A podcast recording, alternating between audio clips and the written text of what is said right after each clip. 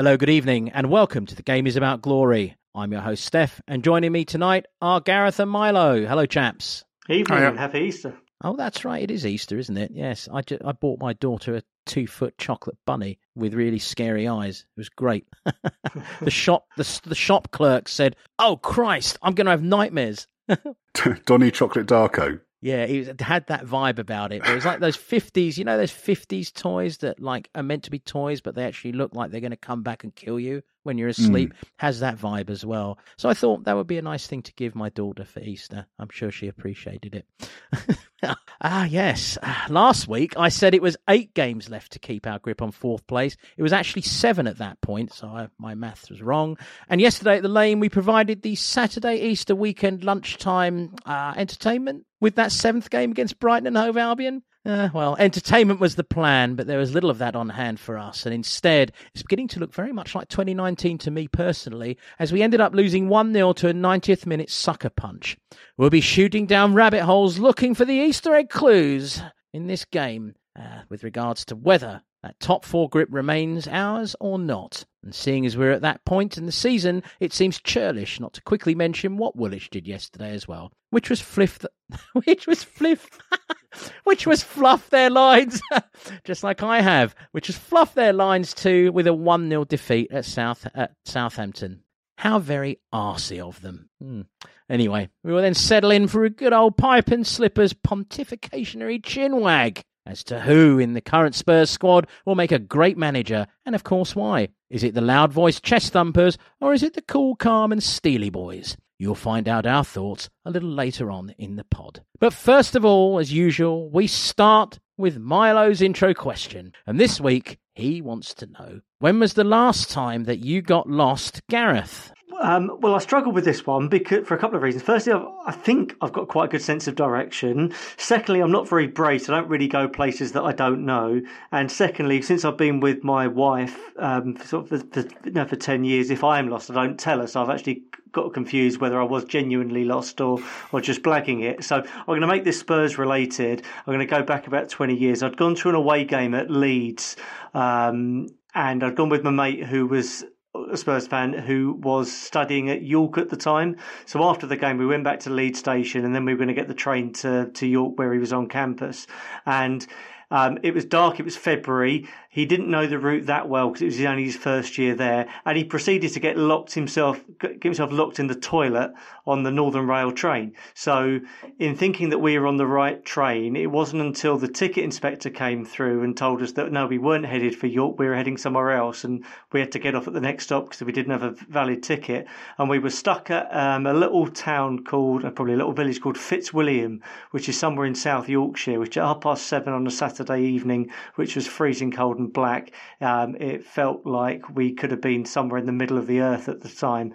Uh, I think we were there for about an hour before the next train came past and took us back to Leeds to then wait and get back to York for about half past one in the morning. How long was he locked in the toilet for? Um, well, crucially, long long enough, but it, well, it was good fifteen minutes. I mean, he said he hmm. was locked in there. I mean, knowing him, he's, he's fairly uh, reputable character, so he may well have been are you suggesting? Are you suggesting you might well have been testing there are smooth reflective surfaces in the uh, bathroom? Uh, yeah, absolutely, yeah, yeah. There may have been any number of things going on in that toilet, but yeah. Um, meanwhile, as, as things were or weren't going on there, we were heading in completely the opposite direction to where we were meant to be going, and ended up being lost. What in year Yorkshire. was this? This was two. This was two thousand. Spurs had just lost one 0 at Leeds. So, if anyone was on the uh, train coming out of Leeds to Fitzwilliam, South Yorkshire in 2000 and used the bogs and found a little extra residue and thought, "Whoa, it's my lucky Saturday night," now you know why.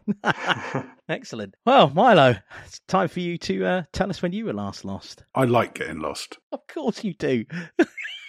when I move to a new city, my favourite thing is to go out walking, and when I know where I am, walk in the opposite direction and see where I end up. So I, will purposely go out and try and get myself lost to see what I find and just discover places. Yeah, so I like getting lost. I think the last time I was lost, so I said, said a couple of weeks ago, I was over at my mother-in-law's in the Czech Republic, and one she lives say South Bohemia, kind of about 100 miles outside Prague, and there's some beautiful woodland there. And one of my favourite things to do there is to go out and get myself lost in the woods. So I'll I'll go out, arrange to meet them for lunch, go for a go for a long walk, discover you know discover some new places and then kind of find the river and follow the river back to the town. And um, yeah, so I think probably the last time I was lost, I was lost deep in some woodland in in South Bohemia. Thoroughly enjoying myself uh, in the knowledge that sooner or later I'd stumble across something that I recognised and I'd be able to find my way back. Okay, so I have a couple of questions because I actually think that's very cool. And I, I, no, no, I think it's a great, I think it's a great thing, and I, I mean, I love discovering new cities and new places and new towns as well, uh, albeit with a slightly different um, take on it. But do you have a compass with you? And No. secondly, do you have any sort of um, you know, uh, sustenance in case you get stuck a little longer? Is there a hidden protein bar or chocolate bar in Bottle of water. Maybe a small bottle of water. Yeah, yeah. Yeah, I have a So- bottle of water. What's the What's the closest you've got to actually being? Oh fuck, there is no river, and I don't know where the fuck I am. Oh, that's never happened. No, I, uh, no, I've, I've never, I've ne- never managed to do that. But you know, there's, there's there's something to aim for there, isn't there?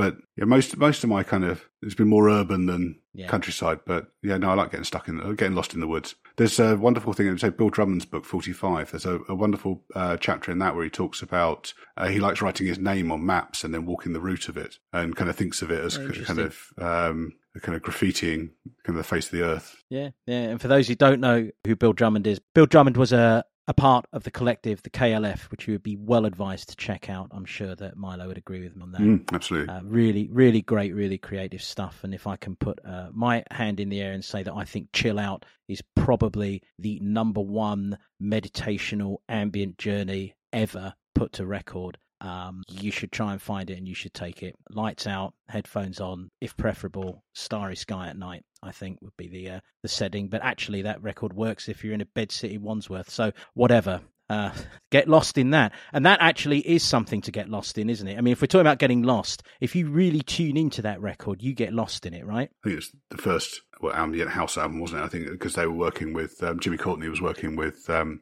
uh, the Orb, wasn't he? Was was, was a member of the Orb before, uh, at the same right. time as being in the KLF and the Jams Yep. and Time Lords and you know, whatever other, other guises they were under at the time. The, there's a Yeah. new documentary out about the KLF that's I know, quite released now, excited, which is- actually. Yeah, it's meant to be very good. They they apparently, I mean, they didn't partake in it, but apparently they're quite, you know, they're quite okay with it. Uh, Yeah, there was there was an article in the Guardian last week about it. We've been reading the same stuff about Yeah. it. I can see. Yeah, yeah. But so seriously though, I mean, it is. It, it might seem that we've gone off on a jag, but in terms of getting lost, that is, if you close your eyes and let it take you somewhere, you'll end up in a different place. And every listen, actually, I think, there's always something new, some new tangent to go off with uh, when you listen to that record. Um, it's interesting. I, I, I thought about this, and like yourself, when I travel, I love to go out and wander around. Um, albeit I, I sort of make these very anal uh, markings in my head of okay, there's that tower, so I'll always know this. I make these little signposts as I walk. But the two times I've been the most lost recently, one of them's quite serious actually. I mean, uh, t- not uh, close friends and, and know this that, that my mother passed away uh, a month ago, and uh, that's a journey in and of itself for any of us who have been through it.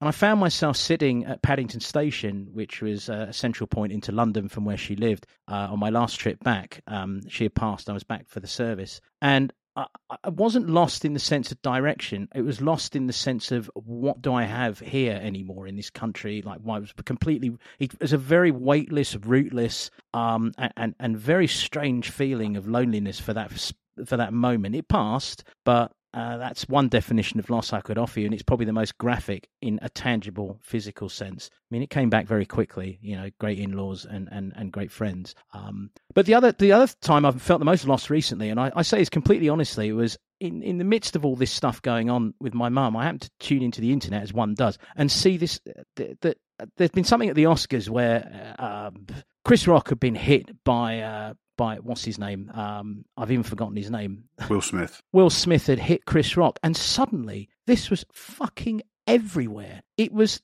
it was the slap that was heard around the world, and I I was genuinely lost as to how something as ridiculous and and and you know uh, insignificant could could echo so much in our in our world and it just it made me step back and think you know we are drifting as a society if this is going to dominate my fucking social media my news pages when there's people dying uh, by the by the hundreds and thousands in Ukraine in a in a war and yet this is everywhere. And I, I've, I actually found it so disheartening and so sort of weird that I, I usually I'm, you know, like everyone else in the modern Western world, I chip in with my little thoughts on social media. I'm like, I can't do it. What do I have to say about this? It's stupid. And and I was lost. It, I was completely lost by this. It's like, what the fuck? So that would be my other contribution. I hope that's not too too esoteric, but I've got I've got to admit, Steff, I've been waiting the last couple of weeks for you to say take Matthew Doherty's name out of your fucking mouth. Uh, and sadly, that did happen thanks to Matthew Cash. He's managed to achieve that for the rest of the season. But anyway, it's an interesting question. I like it because, of course, it takes on many guises, as I occasionally say. But I think this seems like a good point. If any of our listeners have a particular moment of resonance with being lost, you know, share it with us on social media, on our uh, Instagram or our Twitter or our um, any other channels that we run. It'd be great. But that being said, let's get back to somewhere that we know where we are. And we know that we are now at the stage of the pod, which is the week that was. And uh, we'll start by saying that Rehanne Skinner, Spurs women's head coach, has signed a new contract with the club that runs until 2024. And Rehanne has done an excellent job with the women's team since joining the club in 2020. And in other good news for the women's team, Ashleigh Neville has signed a new contract with the club that will run until 2025. So congratulations to both. And uh, we are indeed a lucky club. COVID fingered its way into our camp again. No sniggering in the back. Uh, we learnt on Wednesday that the gaffer had been ill with COVID for most of the week. Antonio tested positive after the Aston Villa game and revealed in his pre match press conference for the Brighton game that he had been to the training ground whilst ill, but had been keeping his distance from the players and the staff. He finally tested negative on Friday, and I had images of him standing about 200 feet away with a megaphone. Uh, that has yet to be uh, yet to be uh, confirmed. I, I, I must admit, distance training with a guy like Conte, I can't imagine it, and I'm hoping that one day, if their club really want to get into it with Conte Cam, maybe they can show us some highlights from that week as to how that worked. I, so I, I bet there's a um, few wingbacks at, at, the club who wish that he was uh, had to socially distance on the sideline. He's bellowing at them through a game. Indeed, yeah, absolutely, yeah. Also, in the middle of the week, Dele Alli celebrated his 26th birthday with Sonny, Eric Dier, Gollini and Ryan Sessegnon. Uh, he shared some photos of their meal on his Instagram account, and rumours that he was then smuggled back into Hotspur Way and is living undetected at the lodge are unconfirmed at this time of recording. But seriously, look, for a moment, 26 years old and you know first of all we wish Dele a happy belated birthday. And the other thing is it really is time for Dele to rediscover his true football self and soul over the summer whether that be in the UK or abroad. He might not be at Spurs anymore but I think we'd all agree right chaps he will always be Spurs. And for that reason alone we we just want to see him hit the heights again right we'd love to see it so yeah, absolutely I thought it was really nice to see the bond with his uh, you know with his teammates you know friends at the club yes you know he's had a rough couple of years, but you know, still clearly close to a lot of the players at our club. I really like seeing it, and um, I agree. Yeah, it was good. It was funny because the first photo that came out from that birthday dinner didn't have Eric Dier with him, right? I think it was him and, and Ryan Sessegnon. And you're like, where's Eric? I, I, hope Eric was there, like their friend. And then there was that other picture of them actually at dinner, and you saw Eric to the right hand side. I think that Dier had been raiding Larissa's wardrobe because there was a kind of dark suit and black polo neck and yeah, I don't know whether they nip round to Ronnie Scott's afterwards or something, but um, there, there was certainly. That would be, you know, Ronnie Scott. That. that. would set. I think that would be an Eric Dier type venue for a post dinner um, bit of bit of entertainment. Ronnie Scott's. I like that. Yeah, I'm buying it. I'm in. Were you there? Not this week. It's a few years since I've been to Ronnie Scott's. Oh, I used to go to a, I used to go to a salsa club at uh, Ronnie Scott's after they kicked out the main the, the jazz thing, like an all nighter salsa night. It was really good. I, you know, uh, I did Gareth. I don't know about you, but every week, and how long have we been doing this now? Going on a year and a half. There is evidence of a whole other Milo that we must continue to chip away at and uncover, because it is just it's it's it's a raging story of a London life gone wild, isn't it? That I, we I just think were getting. uncover- yeah, uncovering Milo is definitely what we're going to be touching on over the summer, isn't it? I think There's it no is. It might to have to be about. a. It might have to be a. We're going to have to do it around Spurs. We're going to have to be. We're going to have to be cunning and subtle here, Gareth. But I'm bet- sure between us we can get the job done. I have an idea actually that might help with this, but I'll talk about it off mic because I don't want to reveal it yet. Very good. I like that. Uh, I've got an idea for an episode that's a bit like our Just a Minute one, conceptually, an Very odd good. one, but it might work in the summer. An odd one indeed, which actually is the perfect segue into yesterday's 12:30 ki- uh, p.m. kickoff uh, against Brighton at home. Uh, you know, an odd one. Blue skies, nice little bit of heat in the in the air, as I understand. I wasn't there yesterday. I know both of you were. It seemed like. You know, it was going to be the perfect day. The shadow from the main stand, beautifully cast on the pitch, leaving that artistic sort of uh, frisee on the field, if you will, and uh, and then uh, yeah, and then what I wonder. Well, what we should start with is first of all, uh, give us just your match match day experience, uh, Milo, because I know it's the first time you've been up for a while. So so tell us how it, how it went yesterday for you. Well, I mean, you saying about the, the weather and everything. I thought the, the stadium and everything before the game was really buzzing. I thought everyone was in you know high spirits. There was you know lots of people there early, so you know from that point of view, it felt really good. I think everyone was really confident going into the game. It was nice, and and then the football went and ruined it.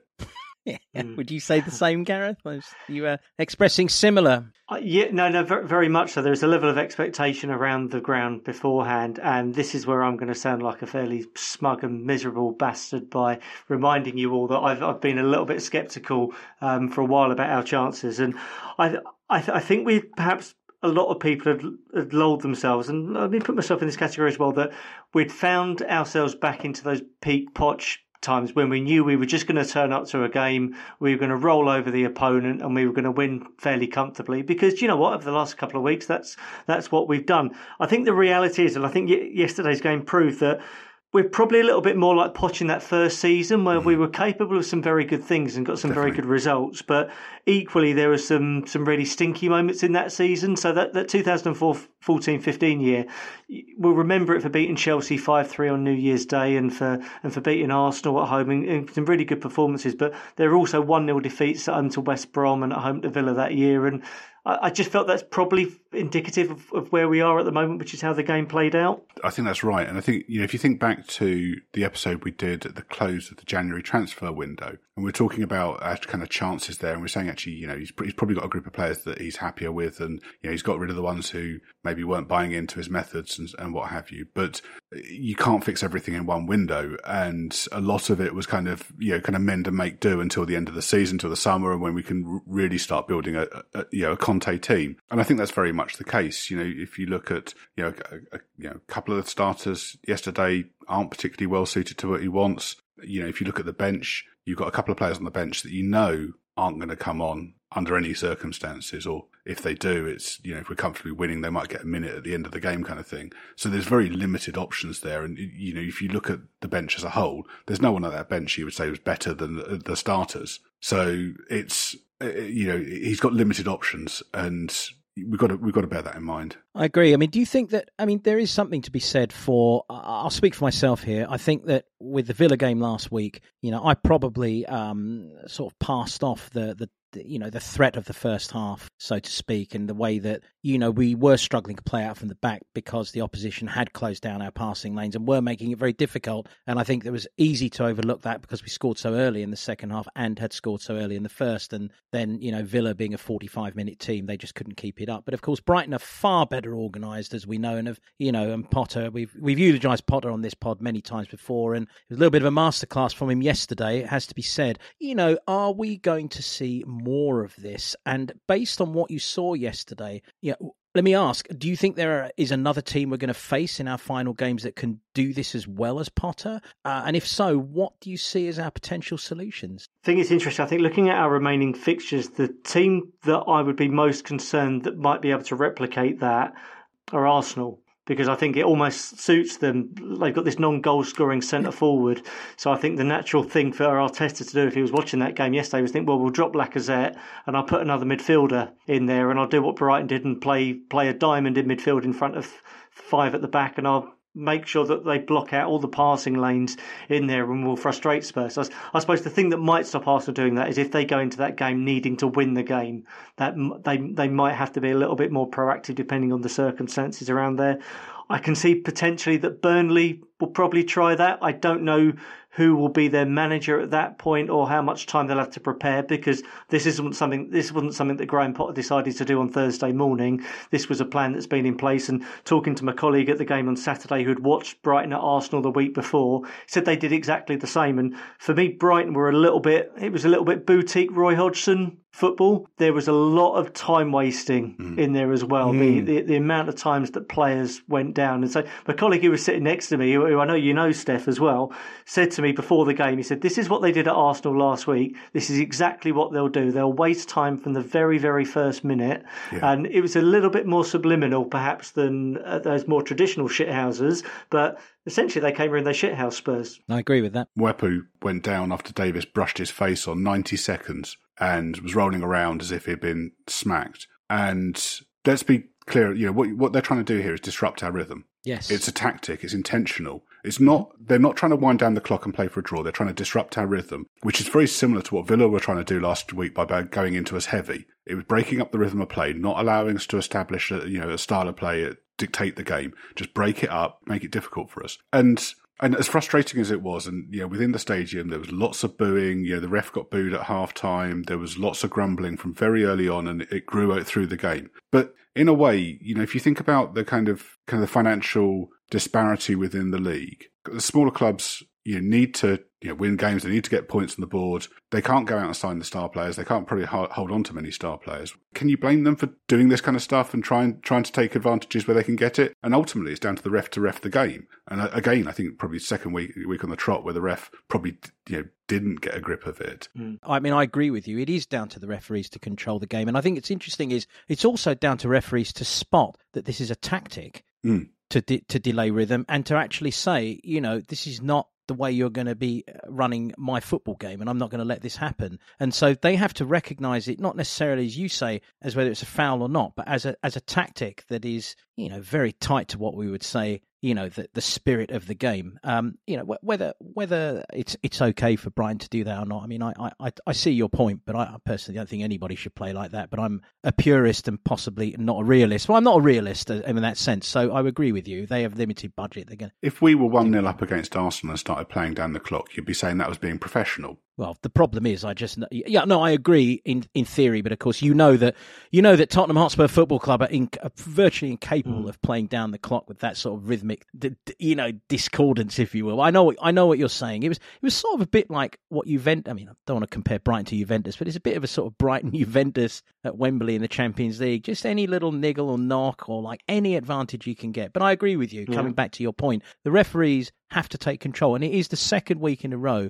we've seen a referee fail to spot this as a tactic. So, yeah, I, I couldn't agree more. And the referee, uh, you know, probably gave us a bit of a break. But let, let me let you answer that second question first, if I may. Um, the second question I asked 10 minutes ago, which I've interrupted myself with. But it is, you know, Gareth said he feels that we might see this against Arsenal. I'm wondering, Milo, if you think we're going to see this again in the rest, uh, the rest of the season. If so, how would you get around it. I think next weekend there's a chance of, of it happening. Brentford are a well coached side; they're well drilled, and you know what what you're effectively looking at here is pl- players who can maintain a shape, uh, you know, for for 90 minutes, and I think they could, you know, I think they, they're more than capable of doing that. Yeah, the problem it, it creates for us is that we can't play out from the back, we can't play into Bentancur, um, and a lot of our attacking you know, goes through him, relies on that. Uh, the answer to that is making better use of the flanks, and both uh, Royal and Reguilón were poor at progressing the ball yesterday, and their passing wasn't great either. I mean, I, I, I was surprised that Sessegnon didn't come on. I don't know whether he's still not fully match fit or whether his confidence has, has been knocked a bit because of the injury. But yeah, I would have expected that. Sorry, Gareth, do you want to come in there, mate? Yeah, I was just going to supplement what you were saying there about passing from defence. I've, I've had a look on the um, on the Spurs website. They've got a very good match centre and there's some good graphics on there about passes. So I've just been looking, and this is this is very much last, but this is doing your homework on the bus equivalent. Um, I was looking up just as we were talking beforehand. Where Romero passes the ball. So I've looked at the last four games. So against Newcastle and against um, West Ham when we played well and we won. Um, this uh, this is Romero was able to pass the ball to Bentancur 15 times against West Ham and 10 times against Newcastle. Against Villa, he was able to make that pass on one occasion, and yesterday he was only able to make that pass on seven occasions. Equally, Romero passing to Kulusevski eight times against West Ham, ten times against Newcastle.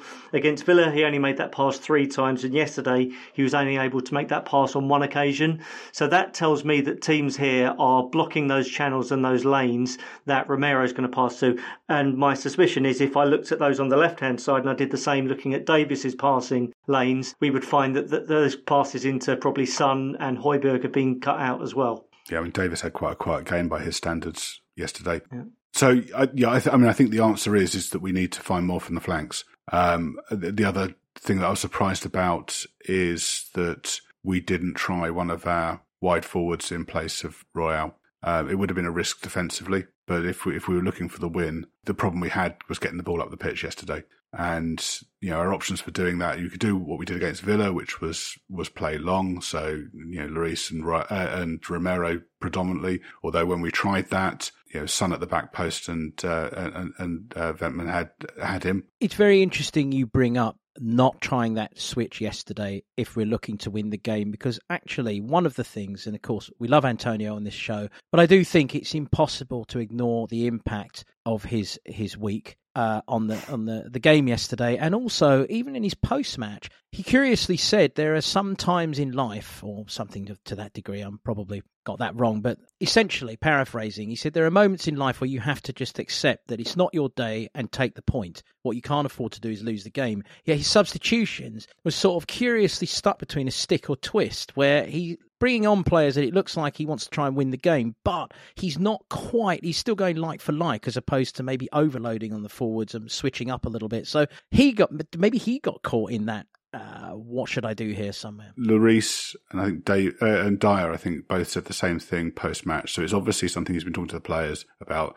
I think he said if you can't win, you've, you've got to make sure you don't lose is what they were all saying. That's the mantra. Mm. Which is exactly what we said when we met up after the game, wasn't it? We, we said it was one of those where you felt probably with 70 minutes gone, we weren't going to score. Let's just make sure we don't lose. Now, yeah. now that sounds clever in hindsight because we know the results that took place elsewhere. And actually, you know, a, a you know, a point would have been a really good point in, in context of what's happened mm-hmm. wider in the weekend. But I, again, I, I don't know how you I don't know how you do that. I mean, it's difficult when you're at home. There's the expectation in the crowd as well. Perhaps if it had been a away game, we, we might have done that it, it might have been easier just to just to shut up shop for the last 15 minutes. And I mean, again, I'd say although whilst I always felt Brighton were more likely to score than us, I don't think it was ever inevitable that they were going to score. Sometimes it just feels like when Southampton scored three passes, you felt it was inevitable. Eventually, they were going to score. Perhaps it was inevitable. You felt that Villa were going to score against us last week, but at no point yesterday did I think, do you know what, we're def- we're going to lose this because Brighton are going to create keep creating and eventually they'll score and the fact that they scored through a mistake probably probably is testament to that and even after that we created a chance at the last minute of, of, of the game where you would expect Bergwijn's found the position that he has been finding a lot when he comes on as sub you'd expect him to put it on target so yeah. Yeah, I mean, I thought our defensive shape was pretty good throughout the game. Yep. And Brighton weren't creating much that I wouldn't expect um, Lloris to deal with. And two mistakes. Well, I mean, Romero made two mistakes effectively, didn't he, in the build up the goal, and, and and then Dier kind of bought a dummy from Trossard and and couldn't couldn't recover in time. So yeah, kind of three three mistakes leading up to it, but other than that, I th- I thought they were pretty good most of the game. Are we going to agree uh, that you know we just touched on it there a moment ago that the fact that Conte couldn't take training uh, in his normal fashion um, and was you know socially distanced and you know probably feeling a little bit off and so on and so forth. Do, do we agree that that really was probably the major impact on the game from our perspective because we did look off all day. I mean, from the first five minutes, I thought we just looked just looked a little off. Our touch was off, our, engine was off, everything was just off, and even he was a little off on the sidelines. He wasn't quite usual mm. over animated self. He was mildly animated, and even post match, he was a little off. So, do we think that he was the factor? But I mean, we, I suppose we don't know what it actually looked like on the training ground. There were reports that he was able to do things from a from a distance. The sense check I got from watching the game was it reminded me of one of those post Europa games where the team gets together on a Friday, they've got a day to prepare, and they play against a team who have probably had seven days and worked on every eventuality that may or may not happen. And that's very much how the game panned out. And he tested negative on Friday, so actually you've just you've just completely reinforced that as a very very strong potential factor. That's just a sense check, and say it's it's easy to apply that post game or not. Perhaps it was just a bad day at the office. It was perhaps a bit of a yeah. perfect storm of, um, you know, an early kickoff, which definitely I feel acts as a as a bit of a leveler. The fact that Conte wasn't on the training ground as much as he should have been. Perhaps there was a little bit of complacency. Perhaps they're mm. in both in the stands and and on the pitch as well. Conte having COVID doesn't mean that Deki and Kane are going to have a bad game, an off game, and you know, both of them were way off the pace, and that's you know that's where our creativity is coming from, and you you've got that coupled with cutting off the our, our routes for getting the ball to Bentancur, and there isn't a lot there after that. There isn't really, uh, you know, anyone else who's going to create much. So it may well have had an impact. It's difficult for us to say because we don't know who does what on the training ground. We don't know quite how they accommodated it. You know, there's a lot of talk about kind of the video analysis that Conte is very keen on, but I know that his brother is in the coaching setup and does the video analysis. And I don't know whether it's him who leads those sessions or whether it's Conte or a bit or both and, you know, how it would work over Zoom and, you know, whatever else. So it, it's really difficult to say. I, th- I think basically our key players didn't turn up, and and outside of those, you know, until we've got uh, a couple of wing backs that really suit Conte's system, we're a bit flat. And if if those players aren't on, on, top form, yeah, we've we've discussed the importance of those key players showing up in this run, and that's most certainly true. They didn't yesterday. Uh, you know, I will say that some have been suggesting uh, post game that um, you know Dele's birthday bash and also uh, Harry Kane's Augusta trip might have contributed to both the lethargy in the game and in Kane's uh, specific case, his lethargy. Um, uh, well, but before I before I say what I think, uh, chaps, reflect on that if you would. I, again, I think it's very easy to be wise after the event and uh, apply a, a consequence to a to a cause, but Kane played as he done in the last four games yesterday and he scores a couple of goals, you say, well, what brilliant management to allow him to have yeah. two days to completely switch off and rest. But Kane wasn't the only player who was lethargic and, and very poor yesterday. The, I th- think the whole team for me was was uh, as a collective they were all and individually they were all a five out of ten yesterday. Not all of them flew out to Augusta, and not all of them went out and celebrated Dele Alli's birthday on in the midweek. I think it's just a you you look at the collective and it was everyone yesterday. I don't think there's there's any one reason why any one player was affected more than other any other. Kane was in Augusta for what 48 hours. He was back in training on Tuesday. So he's had you know, the rest of the week. There was a really interesting article by uh, Dan Kilpatrick in the Standard um, earlier on this week about kind of the carrot and stick approach that Conte has taken since we've exited the uh, the cup competition. So when we've had three weeks, he's been giving the players a bit more time off uh, after the game at the weekend, and then you know just to to relax and, and, and be able to, to unwind before they before they start preparations and, and saying that that's been a big factor in our good form recently. If that's the case, I don't really think you can then start saying, well, you know, we've had a bad performance, so what, you know, what's been working suddenly isn't working, and that is definitely is all wrong. And again, you know, we we've seen our Argentinian, you know, South American players flying back, for, uh, you know, after midweek internationals to play at the weekend and been putting in good performances. That's a far bigger uh, trek than than Kane put in, uh, with less time to recover afterwards.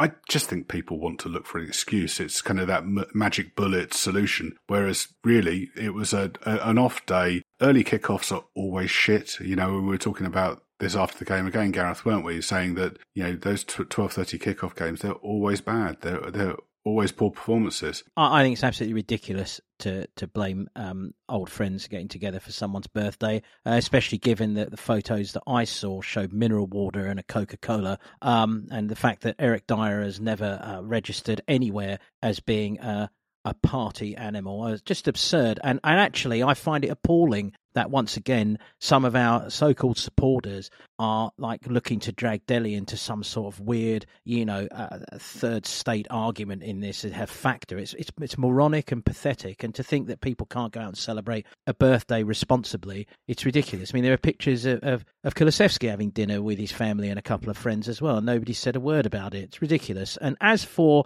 Harry Kane jet lag side, let let me speak from a point of experience here for people who are listening and tell you that you know, I'm presuming that the specs would have been done on his trip. He probably was traveling on a private aeroplane that would have been a Gulfstream 5 or greater. He would have had um, excellent sleeping facilities on that. I doubt his plane was full. It would have been uh, a few of his mates at most. You wouldn't have time with an eight and a half hour trip to get jet lag in 48 hours, you'd have been there and back before that would have ever had an effect. And you would have had ample time to sleep, especially if the specs were done right and he was flying back, um, you know, to, to catch the, the evening end of, of British time. So it's just ridiculous. I, I, just can't believe that people come up with these excuses. I mean, Harry Kane is one of the most dedicated professionals we've we've ever seen. We've talked about how hard he's worked to be at the level he's at. I mean, if anyone thinks he's going to, you know, folly off to Augusta and put our season at risk, just not true. I don't I don't buy it. And it, you're right, uh, guys. It's ridiculous. Um, so I, I, hope people can just banish that. And as you say,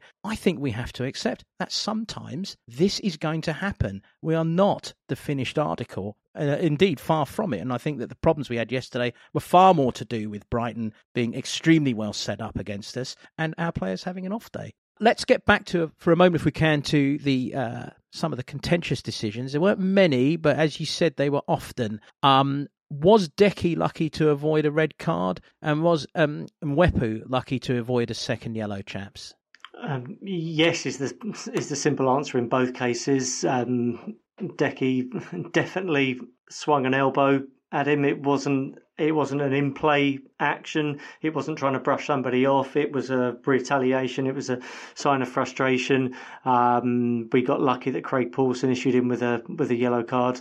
And equally, Mwepu, I suppose the argument would be um, has there already been a red card in the game at that point. He may have toned down his actions, but he was very lucky. Um, Craig Pawson chose not to speak to him when he had the high foot on Davies and then sort of backed himself into a bit of a corner, really, as the referee, because then when he committed the next foul, he had to go in and, and talk to him. It's that staged um, way that referees are encouraged to talk to players and to discipline them. You don't go straight in with the card unless it's unless it's a really serious one. If it's those minor ones, which that one probably was, um, it needs to be that stepped approach. If he had spoken to him about the high foot, which was definitely dangerous, even if it was accidental, he would have then have had to have shown him the yellow card for that one. So I think the problem was that he didn't want to act on the on the first foul. Yeah, agree with that. I thought Deki was very lucky and he'll learn from it, right? I mean, he'll learn from someone sort of like you know jostling him, giving him a hard time, being very very tight to him. He'll learn from it. Yeah, it felt like frustration.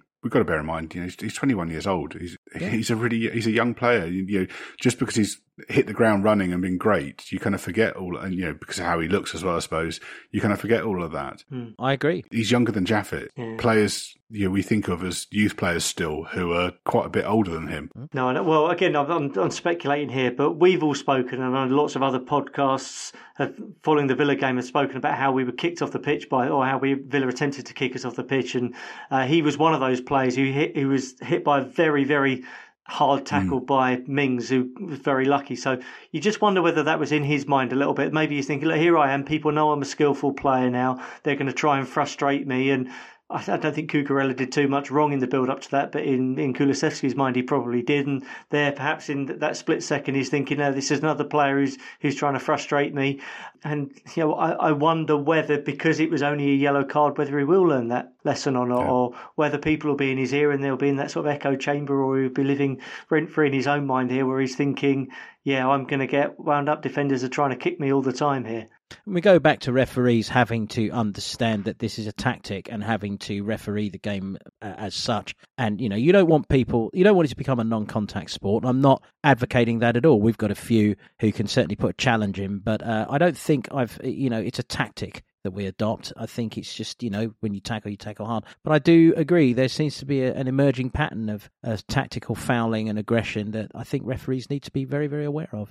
I, I mean, I think the other thing with um, with Deki is, you know, maybe he's also a bit frustrated with his own performance. You know, it wasn't his day, and he's feeling someone getting close to him. You know, he tried to brush him off, and then you know, then he's lashed out. Um, but another day, another ref, that's a red card. Yeah. You can't make a habit of it. Got to learn to turn that tight marking and those little kicks and knocks to his advantage. And I'm sure that's exactly what Conte will be telling him this week. You know, that that's Agreed. what the video analysis is for. They'll go through, you know, as well as looking forward to this weekend's game, they'll be going through this this game and what went wrong. And one of the things they'll be looking at there is uh, where teams are getting getting to us. How can how can we work the referee? How can we get the referee you know, making decisions our way and turning that that disadvantage into an advantage? I agree. And uh, seeing as we're on Brighton and, and Cucurella in particular, I just wanted to ask you uh, each what you thought of him. He's, he's such a dynamic player and he cost Brighton 19 million on a five year contract last season. Probably would cost around 30 million right now. Would he be worth it? I mean, he is such a consistent performer. He always gives us problems and he does have a great dynamism about him. But I mean, is he the sort of player that you'd be,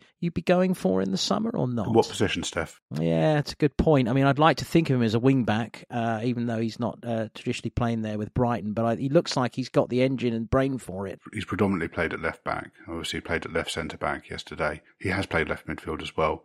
No, I wouldn't go for him. I think he's a good player. I think he had a very good game. He was um, eh, playing in front of me for, for one and a half yesterday, so I had, I had a good look at him. And uh, yeah, I thought. he I said really you were the one game. who put in that filthy challenge on Son in the 70th minute, were you? Sorry, that was a bad joke. So, But uh, no, I don't. I don't think he's what we need or what we should be going for. No, um, th- nothing to add to that. Really, it would be interesting to see if he plays more games as that le- on the left side of a back three. Because as we've discussed previously, there's not many teams who play in that system with a player who has that specific role. So it'd be interesting if he developed there that he, he could genuinely be someone to put pressure on Ben Davies and potentially be an upgrade in that position. Um, but if he's a left back in a back four, he's going to be largely redundant, and um, I'm not sure he's going to score you more goals than than Reggie or Sessegnon would going forwards. A different skill set, different sort of player. Um, but yeah, I'd, I'd want to see more from him. For, me- for me, there would be other players in that Brighton team who really stood out yesterday. yeah, and uh, we'll talk about another one. Bissouma is probably who you're going to bring up, right? Yeah, absolutely. Yeah, he he really grew into the game. I thought he was Brighton's best player when we beat them in the FA Cup back in February as well. He's impressed over a number of years. Um, has, have there been a couple of things that have gone on um, sort of back home for him? But He's um, awaiting the outcome of investigation into a sexual assault. Th- Yeah. There's no way we, we should touch him, you know, unless he's found found innocent of that. Uh, well, let's go on innocent until proven guilty. Would you take him as a player? I can't consider that because he's he's he's up on a, a sexual assault charge. So I don't think there's it's not. I wouldn't even consider it. Okay. I, well, I suppose I'll, you know, I'll, I'll caveat my answer by saying if there was no cool case to be answered, then he would absolutely, as a footballer, be an upgrade on what we've got at the moment. I I think quite obviously, if he's guilty of a charge of, of that magnitude, then you know I don't think anybody wants to be associated with anyone like that. As a footballer, I, I mean, I've got to say, I don't, I haven't seen enough of him. I'm still not, in, I'm still not 100 percent convinced. Um, but he certainly had a good game yesterday, and I just don't know how much a player like that would cost. And you know, of course, he's got experience in the Premiership, uh, which is, I think, invaluable. I don't know. The jury's out, but he did have a good game. I will say that. If we're shopping at Brighton, the first one I'd be looking at is Lamptey. I thought he had a very good game yesterday. I think you know you put him in our team, team yesterday, and I think we win. given some of the chances that, or given a couple of the chances we had, especially one that was created, you're thinking if it had come in on him on the other side, then yeah, I, I, agree with that. Chance creation. I mean, I think from our wing backs, I think we had one cross all game, and he would create more down the right hand side. I think he's a, I think he's a cracking little player, and it's say 21 years old. I know last year, last season, he had uh, a bad injury record, but he hasn't been injured this season. I think a lot of credit's got to go to Potter for how he's managed his game time to accommodate that, and maybe there's something, there's a lesson there for us with Sessegnon. I think he's a really, really good player and is going to get better. Yeah, I think it's interesting. I think you've answered two concerns, or you've addressed two concerns I would have there. Number one uh, being his injury record, which again he is a, a, still a young player, and, and obviously given his given his physicality, there's probably still a few more uh, physical adjustments going on in his life. And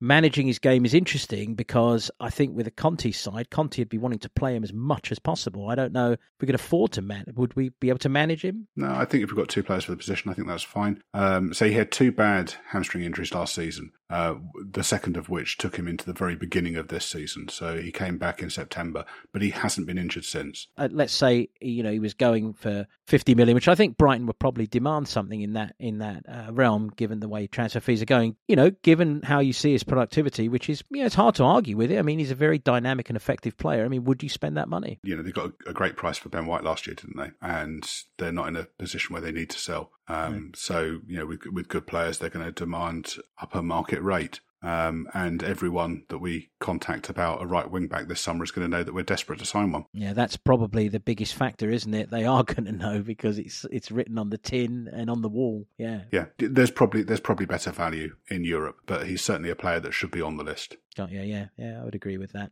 Um, okay, Arsenal's loss made this. I mean, it kind of made it a free hit for me. But then I, uh, you know, in the wonderful world of social media that uh, we all have to touch from time to time, I noticed that actually uh, it made some people feel twice as bad. Uh, you know, the glass half full, glass half empty. Where, where, where are each of you sitting? I'm glass half full with it. I'm like, wow, great, we got away with one. Onwards. I think if Arsenal had lost at lunchtime and then we'd have gone and played afterwards and, and lost, it would have felt far worse. It would have felt glass half empty. It's at the point of the season now where performances really don't matter. It's all about results. And each week or match week that goes by where we're still ahead of them, and of course we've got the goal difference as well. That's um, know, that, that that's a good thing.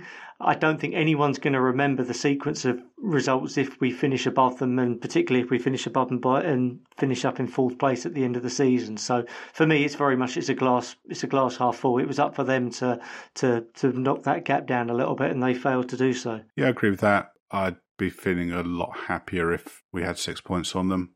I wonder whether this is a sign of nerves getting to us and Arsenal as well. I mean, Arsenal have lost three on the bounce now and whether it's going to be a case of everyone, you know, kind of everyone falling over the line rather than anyone charging to the finish. I tell you what, I think it's a case of as much as anything. I think it is a glaring announcement of how important Doherty had come become to the team. I, I think we really, I mean, it's, again, it's not so much about him as a player more than the position he plays and has played successfully at another club and had learnt to play successfully again for us. I mean, it, I think that it's such a key area for us that we're we're having trouble. We're having trouble without him. I'm not sure that's the case actually because I don't think you know he's not a ball carrier, so the supply to him would have been cut off by cutting off the supply to Bentancur. He was in good form, but the last two games he hasn't played on the side. You know, I, no, I'm, I'm not sure. I'm, I'm not sure. In in the last third,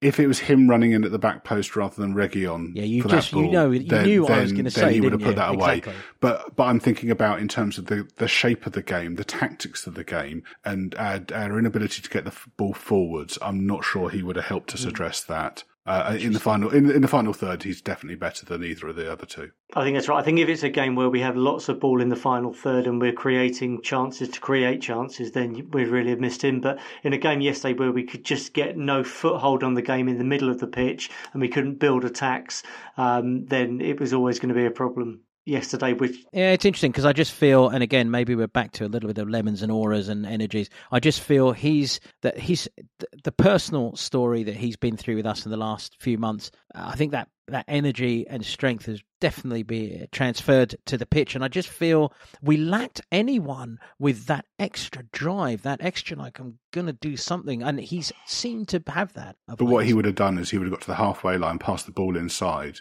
and then it would have broken down. No, okay. I mean, we, we, yeah. I think you. I mean, you captured the point that I was going to make up, which was ultimately, uh, I think the chance of the game that I would expect to put away, uh, given the the system that Conte plays and given what we train week in week out. You know, we need someone to put that ball away, and he. I mean, if Se- if so. Had been there, I would have backed him to put that away. If it had been Son at the back post, I would have backed him to put that away. If it was Bergwijn at the back post, I would have you know backed him to put that away. No, in fairness, Bergwijn had a chance uh, at, set- on the penalty spot that he couldn't put away. But I know what you're saying. Reggie has been missing a lot from that position. His confidence must be low, and Yeah. he, he just he just his setup for that was just wrong. Yeah, well, difference makers as they are. We've agreed that uh, we did get a free hit in the end. I think, you know, this is the moment at which we'll just say, you know, uh, our weekly, how confident are we feeling about our top four challenge? Uh, you guys go first. I wouldn't swap our fix, our remaining fixtures for either Manchester United or Arsenal's. Yeah, I, so I, I, think by default we're we're a little bit closer to getting fourth than we were this time last week. I think every week that goes by where we're, we're still ahead, that's a good thing, as, as or less because of the fixture run that's coming in. Um, I think what Saturday proves is that when this isn't the finished article yet, and I don't think anyone should go and watch Spurs expecting this to be the finished article where they go and steamroller teams. There, there are flaws in the system, there are weaknesses in that starting eleven at the moment, and they will be exposed from time to time. And we will have weeks where we're just not on it and we don't play particularly well. And hopefully that was the one yesterday actually, and that might sharpen up some minds, and and we'll um, we'll win the next couple. And I think going into May um, with six more points on the on, on, the board, I don't think Arsenal will get six, and I don't think you know well United and Arsenal can't both get six because they're playing each other before then. Yeah, I, I feel that our uh, I feel very much the same as you, Gareth. I think by default we're that much closer to fourth place, um, and I I feel I feel as confident as I did, you know, the week before, I, I, always felt this game was going to be very tough, and I was somewhat alarmed that you know I thought we'd squeak by. I think most of people thought we'd squeak by, but I didn't think it would be a cakewalk, and uh, so I don't know. Yeah, I, I, I think I think it's still looking good, uh,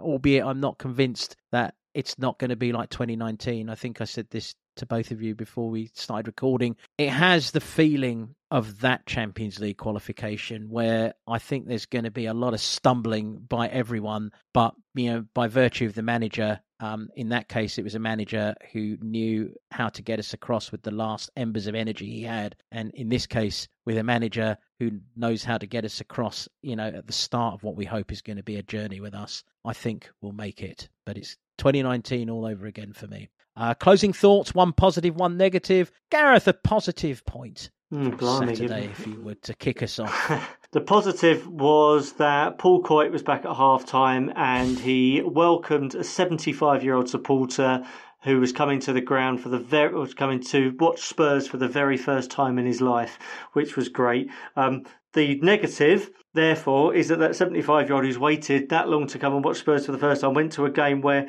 there wasn't one single moment of excitement or one single moment that generated any sort of applause whatsoever.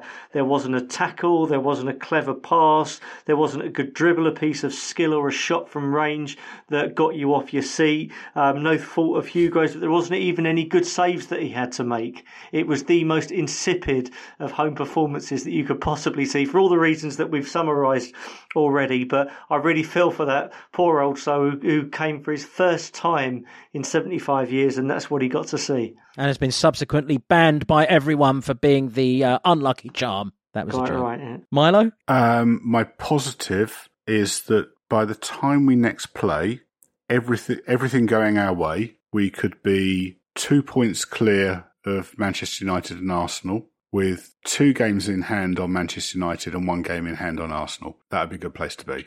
My negative is probably the same one as last week. I think you know, teams have discovered a new way to, to neutralise us, and that's cutting out the supply to midfield. I don't see um, unless Sessegnon comes back in the side and really, really rips it up, I don't really see an easy way out of fixing this other than playing long. Um, so it's it could be a bit of a hard slog to us till the end of the season uh, because the solution to this is in the transfer transfer market, not on the training field. My positive was the final whistle at St Mary's. That was uh, uh, made it a completely free hit for us, in my opinion, and from my perspective, that's how I chose to view it. Uh, you know, I think my negative would be the same as any of us that it was just such a giant off day that you know to isolate particular incidents seems futile. The whole thing felt flatter than the flattest French pancake you've ever you've ever uh, seen. It was really, really insipid. I think was a word that one of you used, and I think that that was uh, exactly the case. So you know, there we are. There's not much more to say to it than that. We're now going to have a look at who in the current squad might have the potential to make it as a manager in the future. Um, you know, we'll have a little fun with this, chap. So I suppose, but yeah, simple question. I mean, I put that out there. Who springs to mind? There's your favourite that you, you you're desperate to say, isn't there, Steff? So go on, take take that away, and then we can get on to the others.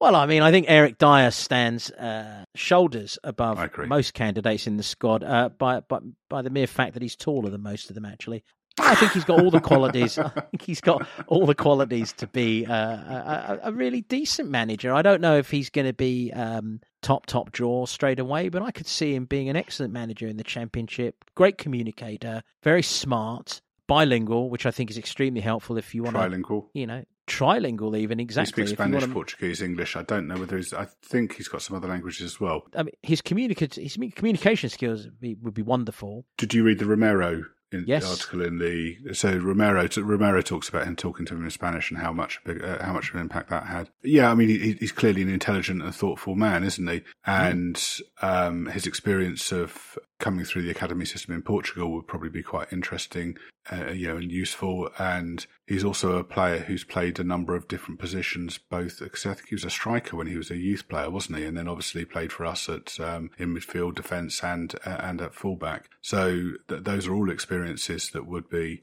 would be really useful to in coaching and, and you know and management. Yeah, he's clearly bright. His interests outside of sport, I think, you know, show him as kind of well-rounded and you know, thoughtful person. And obviously, he's he's clearly a leader on the pitch uh, and off the pitch as well, isn't he? He seems a bit like an Eddie Howe type figure to me, with, with a little bit more to him, even potentially. Gareth, what do you think of that? Um, so whenever I've, everyone talks about Eddie Howe, I can't think that he's the sort of bloke who turns up at a barbecue where he's the wife of he's the, he's the one of your wife's friends' husbands who comes in and just loiters by you to talk to you about his new lawnmower or something really banal.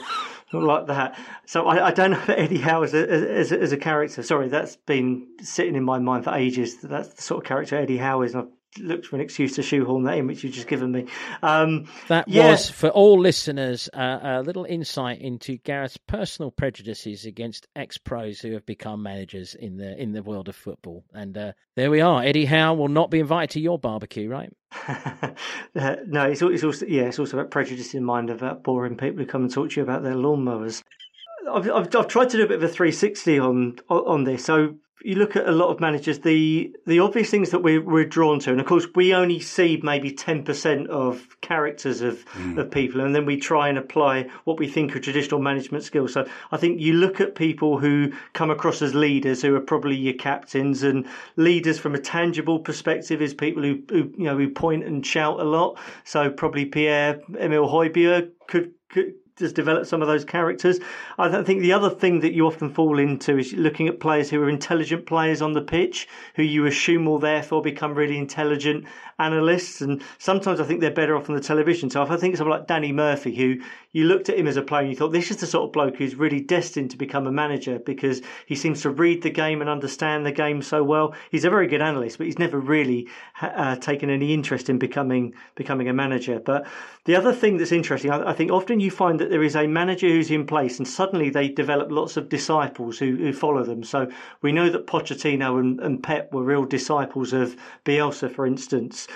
And I think that we're in a phase now where we've had um, in in Poch and, and, and Conte, we've got two fabulous managers who have got perhaps some really really interesting leadership skills that I think um, inte- emotionally intelligent players will learn from. They won't just learn about how they develop a tactical plan or they put a training plan together. They'll also think about the way that they interact with players. So if you look at some of those mainstream mainstays between the Poch and the Conte era, you've got in addition to Dier, you've got Ben Davies, who I think is a, you know, a very intelligent and is a well-rounded um, individual. And then you've got Hugo as well, who also exudes those those more obvious and tangible leadership qualities, which you've seen by the fact he's been captain of Spurs and of France as well. So very interesting. Cut you off there and bring Milo into this as well for a moment. I mean, I don't know about you, Milo. I could see uh, I could see Ben Davies um, uh, having disciples, uh, you know, having disciples in in twenty years' time. He's got that awe about him, don't you think? Whereas Hugo looks like he could be a little anxious. Sometimes Hugo looks a little bit like rabbit in the headlights, whereas Ben Ben Davies always looks very very strong and very. Uh, he's Gentle very ben. sort of. Uh, what's that?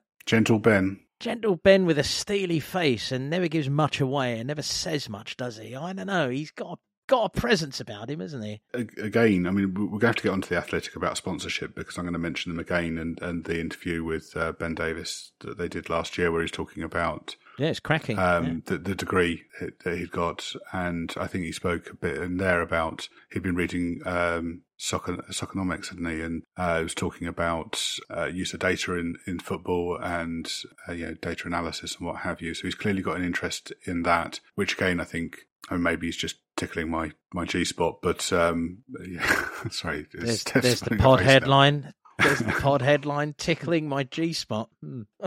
I, I, I think bodes well. Again, it's someone who's thinking about the game beyond just kind of uh, hoof it and uh, man on. I think he definitely could be. I think you're a little unfair on on Hugo there. Um, again, you know, very very experienced player. Again, clearly a leader. He's the he's the player that we send out after a bad result to talk about it. If you think about his reaction to some of our really, really poor performances. Maybe the the crockery wouldn't be safe with him around. Oh, really? You think you think there's a little bit of a, a well? Think back of it. It says clash with Sonny, the exit from. Interesting. Okay. Yeah. Zagreb. All right. Yeah. Zagreb. Yeah, where he really ripped into the team. So maybe what I misread sometimes as his nerves are just a, a build up of extreme anger that we don't actually so, see. You know, but it's clearly it's clearly been visible several times, hasn't it? I mean, I think one yeah. of the things we've got to bear in mind as well is in terms of what type of manager you are. So, um, you know, we're talking about kind of intelligence and stuff like that, but you don't necessarily need that to be a manager if you've got people around you who can compensate for your weaknesses. So, you know, if we talk about say Steven Gerrard, for instance, who obviously was a you know a captain and you know clearly a leader leader as a player, but my understanding is at Villa he's not, and same at Rangers, he's not doing the tactical side of the game. Um, he's leaving that to his coaches, and and he's there as you know as a as a leader and a, you know a kind of figurehead and and uh, doing that. You know, even if you think about say Ferguson, for instance, Ferguson delegated a lot of the kind of team preparation to his coaches and he was quite distant from his team during the week, and uh, you know they only really had one to one contact with him on on match days. But what he was great at is he was great at reading players, he was great at leading, you know, inspiring people, and he was very good at knowing when it was when to let people go. He was the best man manager I've ever seen in the yeah. game. He understood yeah. how to man manage a squad of big names and big characters, and that included getting rid of them if they stood if they if they went over mm. his line, yeah. which was incredible. He was. Oh, you're absolutely right, but I think that's also what makes a brilliant manager is someone who knows what they can't do. Yeah, it's absolutely. Like, okay, you know, I'm going to have great coaches with me because I'm not good at this, but I'm fucking brilliant at that. Yeah. Um, mm. So so I think when we're talking about people, you know, players here, you know, I think you know with Hugo, you you might start saying, you know, you know how many decent goal, you know, how many goalkeepers go on to be decent managers, and there's you know there's a handful, but not not too many. But you know, if he's aware of his deficiencies and he's got the right people around him, and he can inspire people, which he clearly can from you know the you know the sides he's captained and the success that he's certainly enjoyed at international level, then you know maybe maybe he could do that. That's yeah. a compelling argument. I'm sold, actually. Yeah, I, I, I think it's a compelling argument. I, know, that, I know the question is for current players, but I would like to just squeeze in Jan Vertonghen here as a potential. Um, I know that Poch said that he was very challenging player to coach because he he'd be quite argumentative and training and, and and wanted to understand why he wanted to do things certain ways and, and try and understand you know, what he was trying to achieve and was challenging Poch about what he was doing, which again, I think is probably evidence of someone who thinks beyond kind of the day to day and try, trying to understand the hmm. mechanics mm. of the game or trying to understand what his coaches are trying to achieve. Yeah. I think, I think there's, there's different things that you want when we're talking about players, current players going in and, you know, managing or coaching. Well, there's the traditional manager. There's, there's also the coaches as well. So I could imagine someone like Jan Vertonghen going in and working at Ajax, maybe with their under 21s or with their under 16s, which from a coaching perspective is, is a really highly sought after role, perhaps more so than, you know, going and managing Stevenage, um, as Teddy Sheringham has done, you know, ironically. The other ones who I wonder, Danny Rose, I wonder whether he mm. has some of those qualities, mm. whether he would be the front man or not, or whether he would just be a very, very good person to have in and around a, a, a squad. I'm also wondering with, you know, particularly with Hugo and perhaps with Vertonghen as well, Moussa Dembele was another name that I've written down as well. I wonder whether someone like that might go into the sort of the technical director mm. role where hmm. you know the, you know put Ben Davies in that one as well, where they've got a bit of a vision for where they think the team should go, and they want to drive that vision, but they're maybe not the, the, the you know the number one to be on the touchline and to be leading team decisions and, and coaching and running the team on a day to day basis. I think Bentancur would fit that role superbly. He's got a bit of that about him to me. I, th- I think, um, yeah, Davies as a director. of football or something like that is quite a good shout, actually. And again, if you look at his interests outside of the game and you know his academic studies, that might lend towards that. I think Danny Rose, you know, if you look at some of the comments when he left in the summer and the impact he'd had on the youth sides last season when he'd been kind of ostracised from the first team, really speaks to that. And he, he clearly has a connection with with young players, and you know, was still turning up to some of our youth games this season when he was at Watford. I think that's likely. I, th- I think it's likely that he'll be back with us and coaching in the youth setup relatively soon. I would have thought. Um, he he, se- he clearly seems interested in that. Yeah. So I, I just wanted to say, just to make sure that my um, my research doesn't go to waste here. As far as I can work out, there currently in the football league there are four ex Spurs players who are managing a team in the football league, so from the Premier League down to League Two at the moment.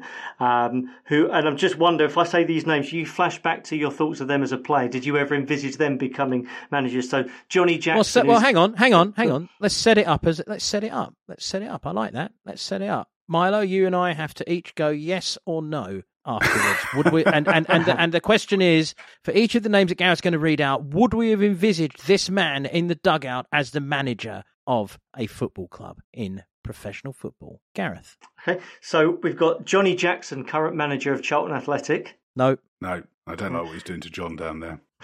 Um, Scott Parker, currently at Bournemouth, probably about to get them promoted, and it'd be the second time that he's got a team promoted from the Championship into the Premier League. Hundred percent yes, with a designer sheepskin sort of nodding its way towards the Yes. current, but with a good draft of the past as well. But yes, Yes, yeah, Yeah. He, he was he was highly regarded when he was with the youth setup with us as well, wasn't he? Yeah, he was, yeah. Now this is going to bit, get, a- get a bit harder now. The current manager of AFC Wimbledon is Mark Bowen, Mhm. who had a fleeting appearance with us, having come through our academy system in the 80s, um, but has followed Mark Hughes around as his assistant, but is currently the number one at Wimbledon. absolutely resonated with me as full managerial material from the brief moments that he played at our football club and was a shoe in from the start. Yes, Just disappointed he hasn't won the Champions League yet. Really, it was just so obvious, wasn't it? it was, and I, I, I think we've had this discussion many, many times when we've talked about this off pod. Why, why hasn't Mark Bowen had the chance to win that Champions League? Because it was so obvious that that's his destiny. I agree. Yeah. I think he's a bit like Sam Allardyce. If uh, Real Madrid or Barcelona had the courage to appoint him, then uh, the trophies would be a shoe in.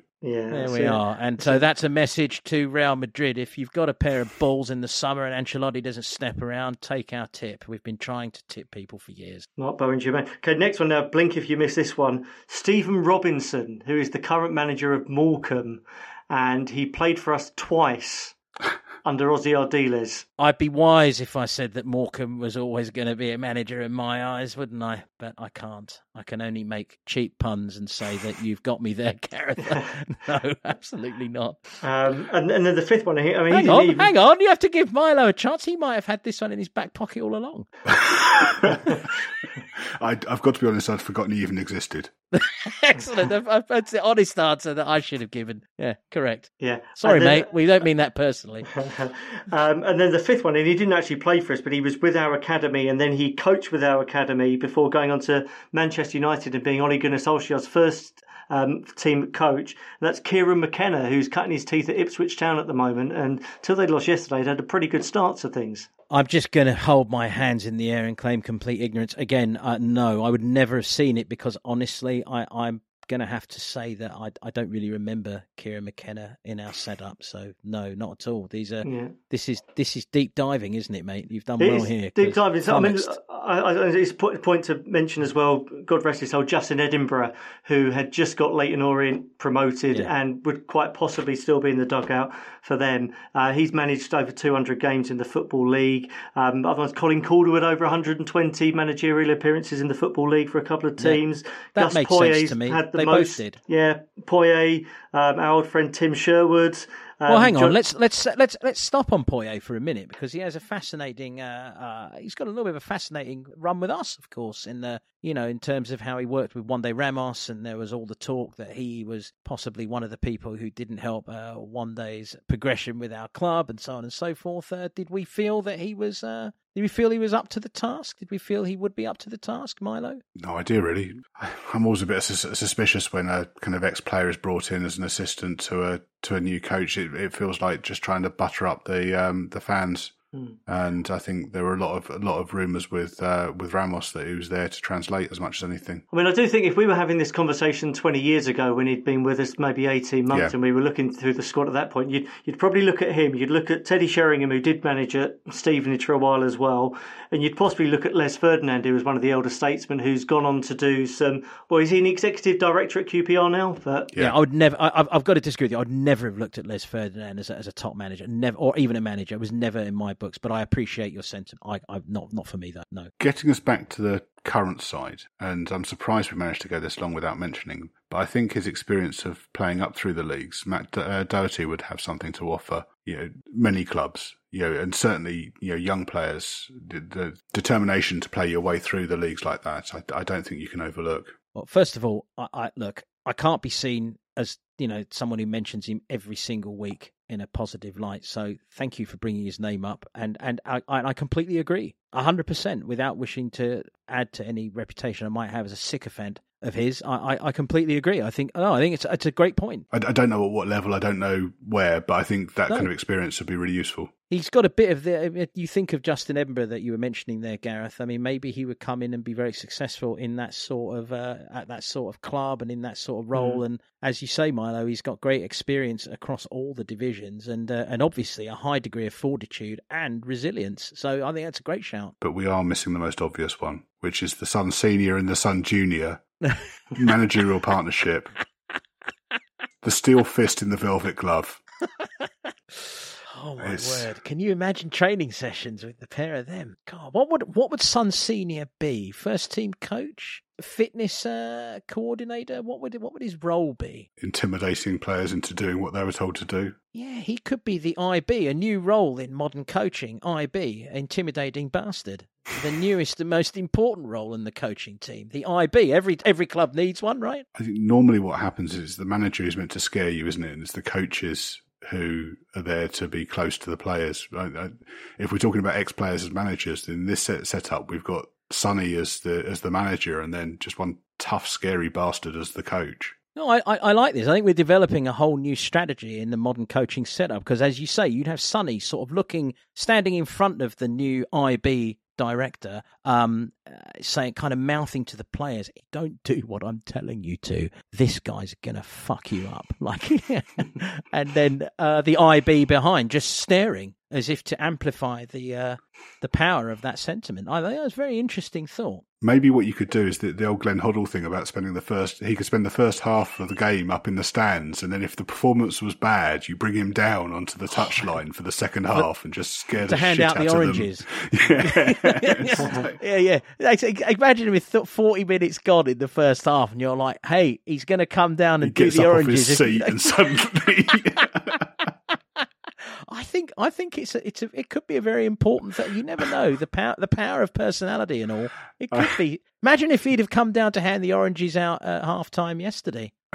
would he have would he have changed the result yesterday? Uh, it's it's, it's you know. I must admit, it's not a management style that I'm particularly fond of. But the IB. Wow, that's good. Gareth, you've been surprisingly quiet about this. It's either you, you either completely agree or you think we've lost it. So, somewhere in the middle of those two, actually. I uh, just wonder whether um, whether whether Son Senior is a man for 2022 and to, to get through to whatever the generation is that we're labelling um, as now, whether they would respond to that or or not. You're, you're seeing him as a bit of a Mourinho, are you? Where that kind of uh, that kind of approach to management doesn't quite work with the with the younger generation. yeah, theory X and theory Y. That's yeah, yeah. the anti-man manager. I think would be how we would best refer to him. Right, it would be the anti-man manager for, to yeah. deploy. I will say though, I mean, Sonny, Sonny, uh, Sonny would be an interesting choice. I mean, seriously, and I know we're rounding, winding down the conversation. He has all the attributes uh, to be a really top level coach again. I mean, he's he's worked in, in, in two different leagues. He obviously has uh, he's obviously trilingual. Um, you know, great experience. I mean, I don't think anyone in professional football, hardly anyone that I can think of, has ever played in a game as big as he has, and that is, of course, the one that uh, saved his career and uh,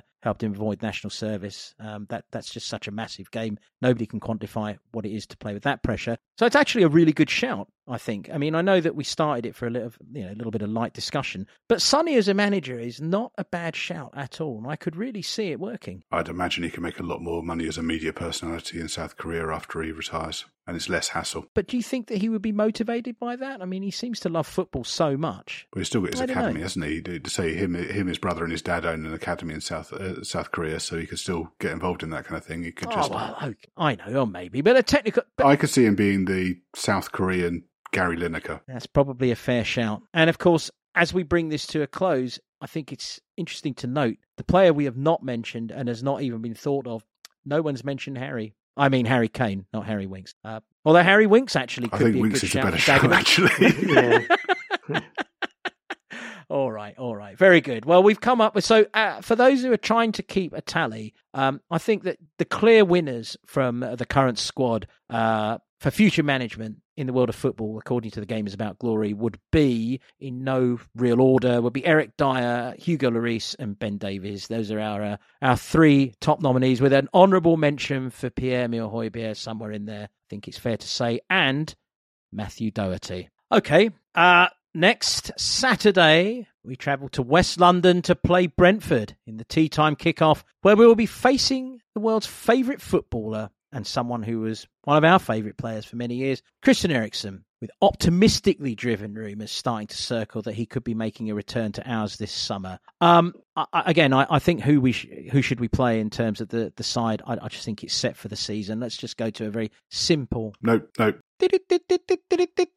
Bullet in. Sessegnon should start ahead of uh, Reguilon, definitely, if he's fit. I like it. I like it. I like that. Yeah, Gareth. Yeah, I would. I, would be in favour of that happening. Um, I'm expecting that Skippy isn't going to be back next week, but he'd be the obvious variable that you could you, you could make. But otherwise, yeah, the team we know what the shape's going to be. Yeah, but that's a good shout. though. you're right. So I should have asked that question. I didn't. Good correction. Are we confident? That's a question we'll be asking for the rest of the season, without doubt.